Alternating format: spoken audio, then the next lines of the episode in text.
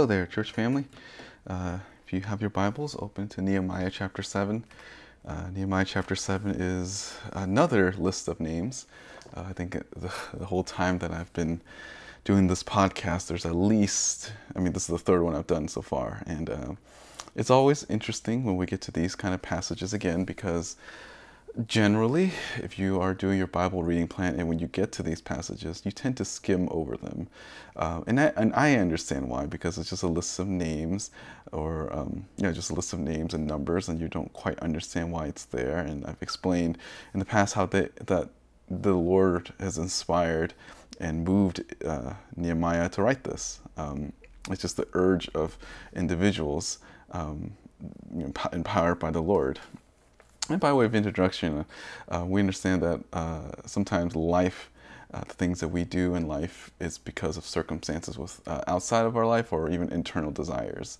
Uh, when my wife was pregnant, uh, both times with our kids, she had for a while random cravings and I mean, I'm, I'm thankful to the Lord that her cravings weren't really bizarre. Like she's like, oh, I want some, um, you know, lobster from some particular restaurant in this other state. You know, she's it was it's not that particular. Rather, her her her um, cravings are relatively normal.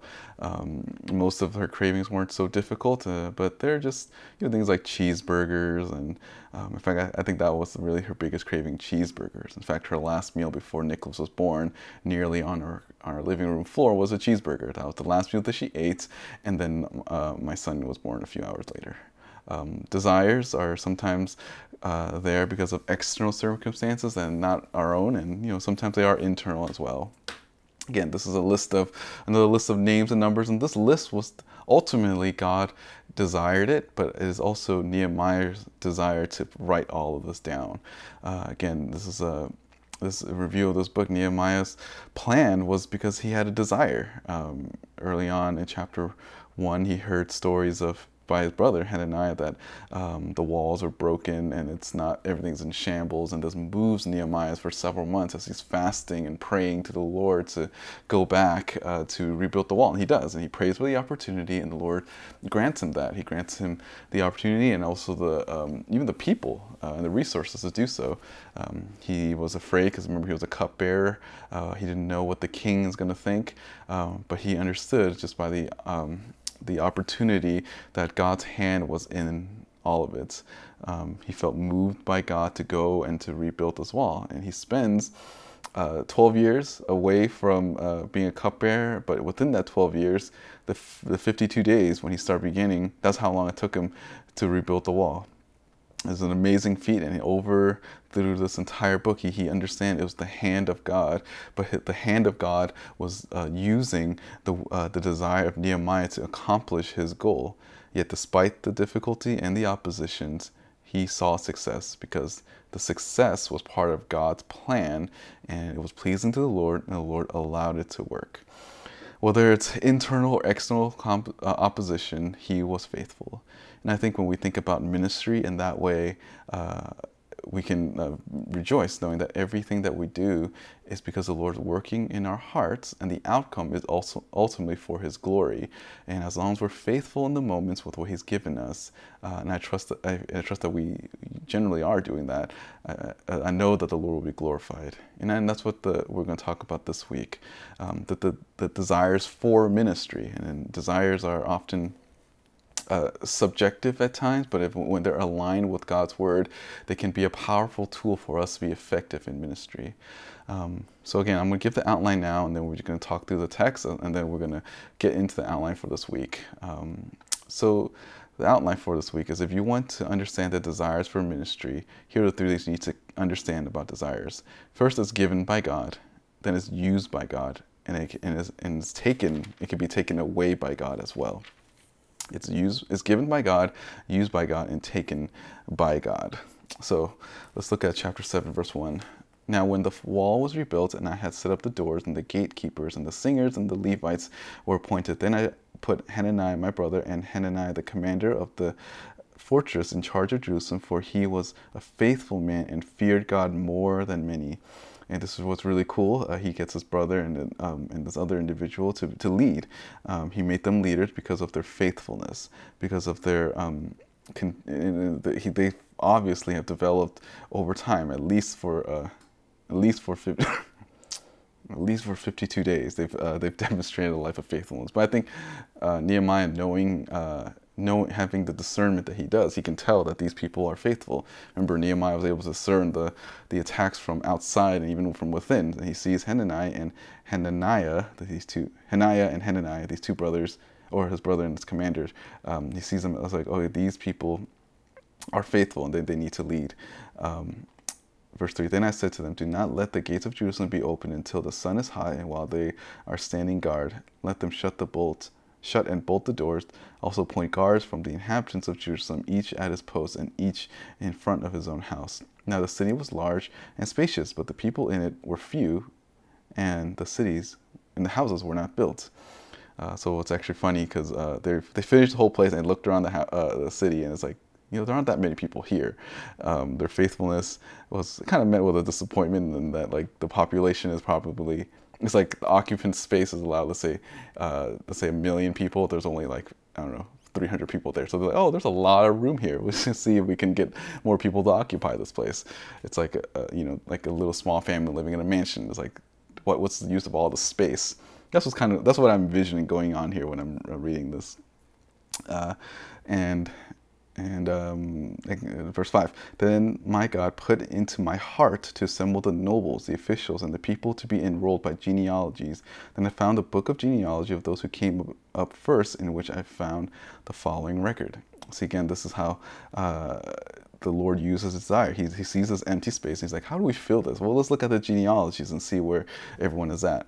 Verse 6 These are the people of the province who came up from, ne- from captivity of the exiles from Nebuchadnezzar, the king of Babel, had carried away, and who returned to Jerusalem and Judah, each to his city, who came with Zerubbabel, Jeshua, Nehemiah, Azariah, Ramiah, Nehemiah, Mordecai, Bilshan, Mispereth, Bigvai, Nehum, Bani, the number of the people of Israel, and I'm just going to stop reading there because the rest is just the sons of so and so, and then there's a number afterwards.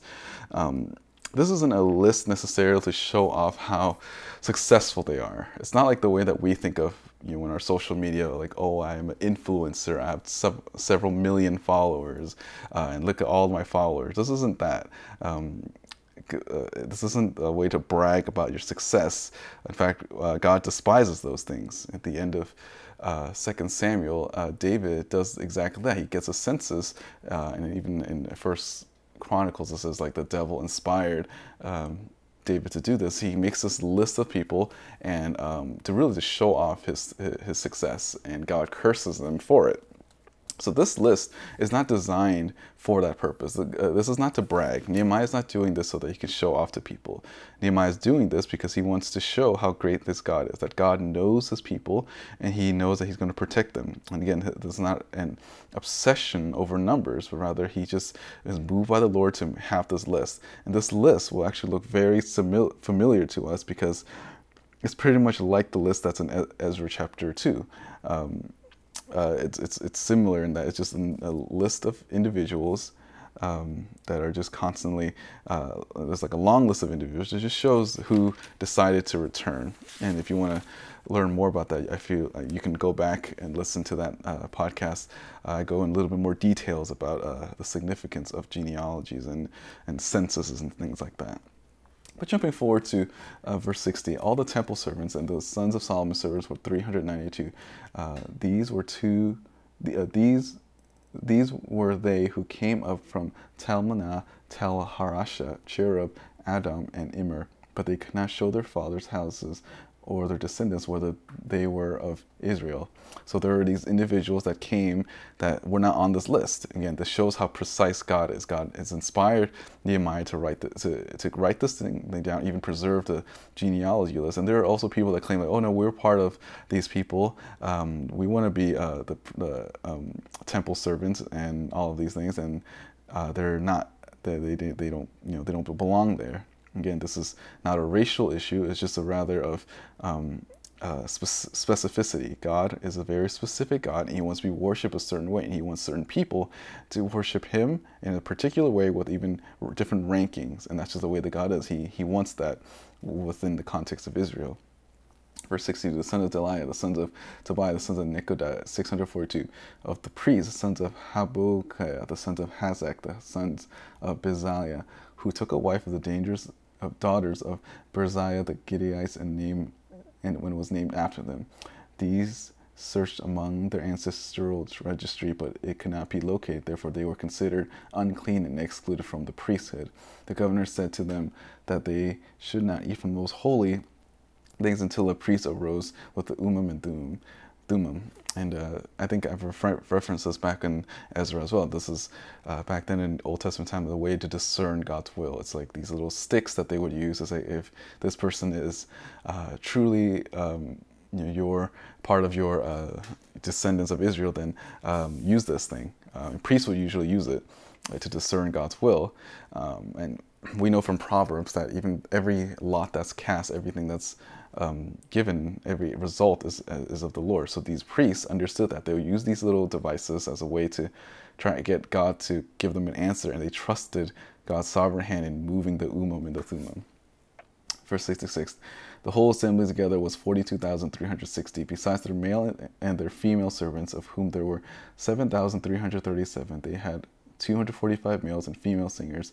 Their horses were 736, their mules 245, their camels 435, their donkeys 6,720.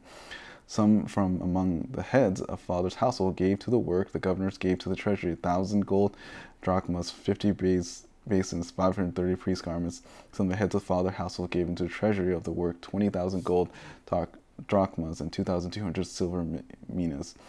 That which the rest of the people gave was 20,000 golds of drachma and 2,000 silver minas and 67 priest garments. Now the priests and the Levites, the gatekeepers, the singers, some of the people, the temple servants, and all Israel lived in their cities.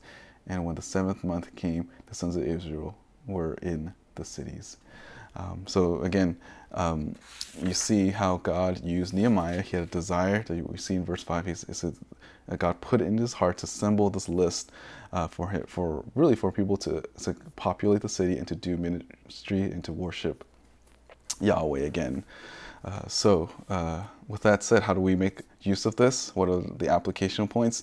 Uh, again, I'm going to reiterate the the uh, proposition and outline for us this week, and that is that if you want to understand the desires for ministry, you need to understand that first given, the desires are given by God, they're used by God, and they're taken by God. I look forward to going through this study with you, and um, I hope that's actually going to be very practical. This is going to be a little bit different from the rest of the messages because um, you know because you know you're working with a limited amount of text material here, uh, but I trust that even in, in these things we can draw deep biblical truth for us to decide and know how we can honor the Lord with the ministry that He's given us. Thank you for listening. Take care and have a good day.